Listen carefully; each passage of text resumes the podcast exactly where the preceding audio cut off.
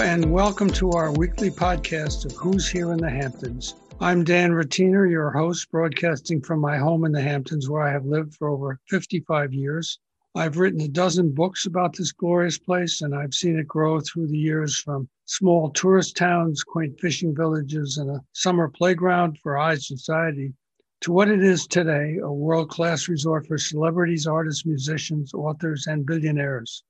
In my podcast, I will bring you interviews with not only these people, but also prominent local people who have helped shape the Hamptons. Welcome to Dan's Talks. My guest today is Ken Wyse, who's a trustee at Guildhall and has uh, uh, had the position there that he holds as head of the Development and Events Committee, which is a very important uh, part of things since uh, Guildhall just spent a year and a half or two years being uh, modified, restored, and refurbished. Uh, why was that considered necessary, and uh, how do you, how happy are you with the result? Uh, Guildhall was renovated a number of years ago, and it was uh, an okay renovation, but they really didn't deal with a lot of the technologies that are required today in terms of sound systems and, and visuals. Uh, there were a lot of, uh, it was very difficult coming and going out of the main auditorium in terms of uh, there, there was no rise. Uh, some of the seats were almost under the stage. It was uh, it was it, and it was it was getting tired. The galleries themselves were not really uh, sufficient in terms of the art which is today, which is much bigger canvases, and and we had no art storage facility. We had no way to get paintings in and out of the the the, the Guildhall except through the front door. So I mean, there were there were many many needs in terms of the relevance and changes of today in terms of dealing with both the theater and uh, the gallery, and it was long overdue. So uh, luckily, we hired Peter Pennoyer, who's just truly one of the great architects today. I call him sort of the Stanford White of today, and uh, put all the pieces together. And we ran at a thirty million dollar raise, and we've raised almost uh, all of that money. Uh, and uh, we've done it over a, a series of phases. We we finished we finished the galleries, which opened up this past summer, and they're spectacular. They're state of the art, and we have a, just a much greater opportunity to have major shows uh, with uh, not only our own collection, but the collections of many other uh, art curators. And the uh, facility, in terms of the conference, uh, the, the, the concert hall, that was a, a, a, little bit more of a complex project, but we're we're holding all true to the original Aymar Embury architecture of, of Guildhall, which was uh, was ninety some years ago, but it was really a jewel that that he created, and we're keeping all the interior of the inside but creating a rise, making it easier to get in and out. We got rid of a middle uh, aisle, which really presents much better seating capacity and more space between the seats. And um, we're going to have state of the art uh, visual and, and audio, uh, and it'll be an exciting place to see a movie or listen to the opera or or go to any uh, performance. Uh, and that is going to be reopening on the Fourth of July weekend of this year. That's wonderful. We're all all of us are looking forward to it. I think uh, this last year or two has been hard on the community for the lack of Guildhall, and I'm glad that it's almost up. You had a uh, an installation out front uh, last weekend about this giant sculpture. Uh, looks like a, a child's block, but it's been there before. And tell me a little bit about that and where was it kept in the interim? I, I wish that I could give you more information on that. I have to tell you that I was not out there last weekend, so I didn't see it was put out there. And you know, the arts committee is doing a lot of interesting things to generate an enthusiasm for what's going on inside the museum. So uh, I, I I I do believe that it is a long term plan of ours to create a sculpture garden uh, based upon the rules and regulations of East Hampton to create you know a, a much more beautiful outdoor space with various sculptures. And this might have been just a test of that in terms of what we're planning on doing. We now have we now have an outdoor theater. We have an amphitheater on the one side. We've we've, we've removed a few trees to make it much more accessible to do outside performances.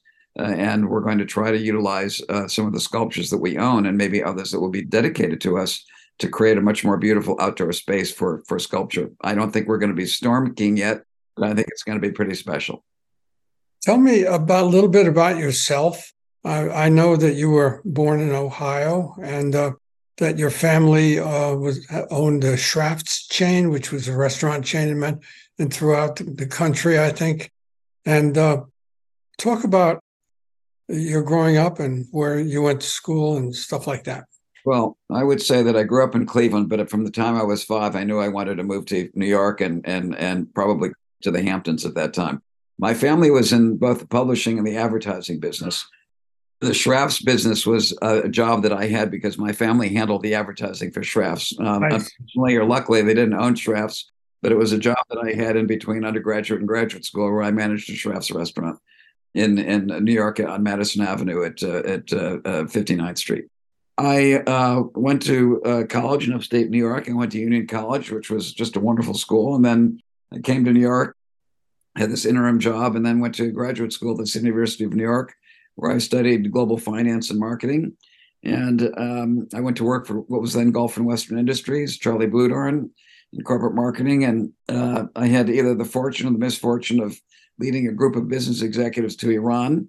And I lived in Iran for almost a year, and I left three weeks before the Shah did, before he went to Egypt. And I watched, experienced the country having a nervous breakdown.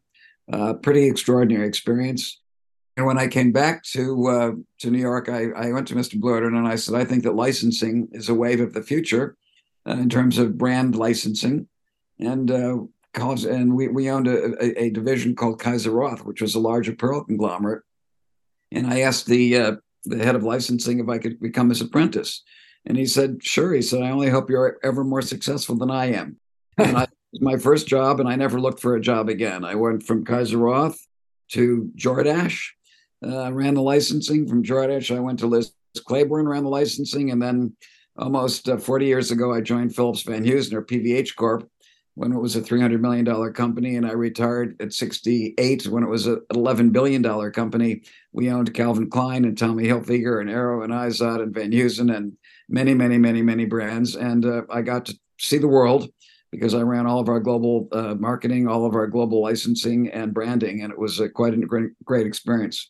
And to be able to travel like that and then to come back and forth to East Hampton was an amazing uh, mix of, you know, what I would say business and pleasure uh, because East Hampton was a place that I, I just, it was magical. And interestingly enough, in terms of the current experience with Guildhall, I bought an Aymar Embury house that was going to be torn down. It used to be on Egypt Lane.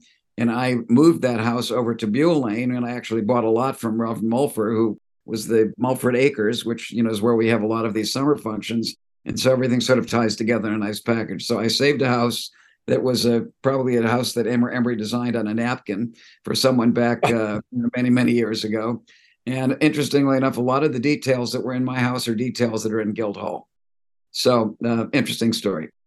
Yeah. So I, I, bought that house. I moved it. I chopped it into five pieces. I they, I called it the project Five Easy Pieces. It was put back together, and I had that house from 1990 to about 2000. I sold that house and then bought land over in Guild and in uh, Dune Alpin, and I, I, I built a, a, dream house there, which I've been in uh, ever since then. What uh, what first attracted you to East Hampton long ago? No, truthfully, I used to go up to Martha's Vineyard in the late '70s and early '80s, and um, I thought it was pretty special. But coming and going from Martha's Vineyard was really tough. It was, you know, you were at your behest of the, the the plane travels, lots of difficulties, and during that time that was during the Reagan administration when there was the air controller strike and I would wait at the airport 5 or 6 hours to get a plane to go back. So I tried to find a place that had some of the same kind of topography and geography because I just thought it was so beautiful up there and I thought that East Hampton did. It has so much of the same feeling when you drive on so many of the roads and so it was just an easy transition for me. And um, you know, not long after I got to East Hampton, I fell in love with Guildhall and ultimately felt that Guildhall was just a place where I'd like to spend more time and energy. And eventually, uh, I, I through uh, uh, a series of circumstances, I, I, got on the board back in the early 2000s, and uh, and I've been a board member almost ever since then. What do you like to do when you're out here? Are you out here permanently or almost? No, I come out uh, at least three or four days a week, or I was during during uh, the, the height of COVID. I I I I have a trainer. I like to play golf. I like to go for long walks. I like to hike. Uh, I like the restaurants. I like to go to the galleries. Uh, I like to stay. I like to swim. I like to stay home and read. I like to invite people who've never been out to the Hamptons to show them how fabulous it is and give them little tours. Um, you know, East Hampton is just paradise for me. It's my most favorite place to be in the world. Yeah. From the time that that my jitney takes the turn onto 27 by the pond in uh, in in going into East Hampton, you know, I, I get excited. I get I get I get stimulated. I get turned on to be a part the town. And I always say that there are two interesting metaphors. I always say the day that the lights go up at the Metropolitan Opera House and I don't get excited, that's when I shouldn't live in New York anymore. that's the feeling I have. As soon as that bus takes the turn and I see the pond, I have that same feeling of magic. And I think, by the way, I th- the uh, the pond has had the swans in it for many many years, and they've recently left. And I found out where they uh, went. I looked it up, and they do not migrate. They they seek larger bodies of water in the winter, and they're in front of my house. I'm on Three Mile Harbor Road, and there's seven or eight swans out there every day. And I think that's the group that uh, was part of the couple that left the pond. I think I think there's also some swans on the uh, lagoon uh, to the left of Main Beach. You know, which is often in the winter they it freezes over and goes go ice skating. But I've seen them over there also. Yeah. But I mean that they, they they are non-migratory. They they stay in their place and they they mate for life. And um, you know it's it's kind of wonderful. I I uh, know that I gave you some information of a woman who lives across from the pond. Yes, I haven't had an opportunity, but I'm going to call her up but she has photographed and she's written you know, for, for, over 20 years and she was expecting looking forward to meeting you and speaking with you uh, yes i'm going to get to her i will and and we're we're about out of time with this uh, podcast and uh, i want to thank you for being on it and explaining uh, how how the uh, guildhall project went online and uh, i'll be in touch with you we'll talk more and maybe we'll see each other on the jitney I look forward to it, and I'm going to try. And I'm I'm working on I'm saying getting getting you to give a talk at uh, at uh, the Lotus Club. So it's on my it's on my agenda. So we're looking forward to that too. Great. Thanks a lot for your time. Bye bye. Appreciate it, Dan. Bye bye. Bye bye. Bye bye.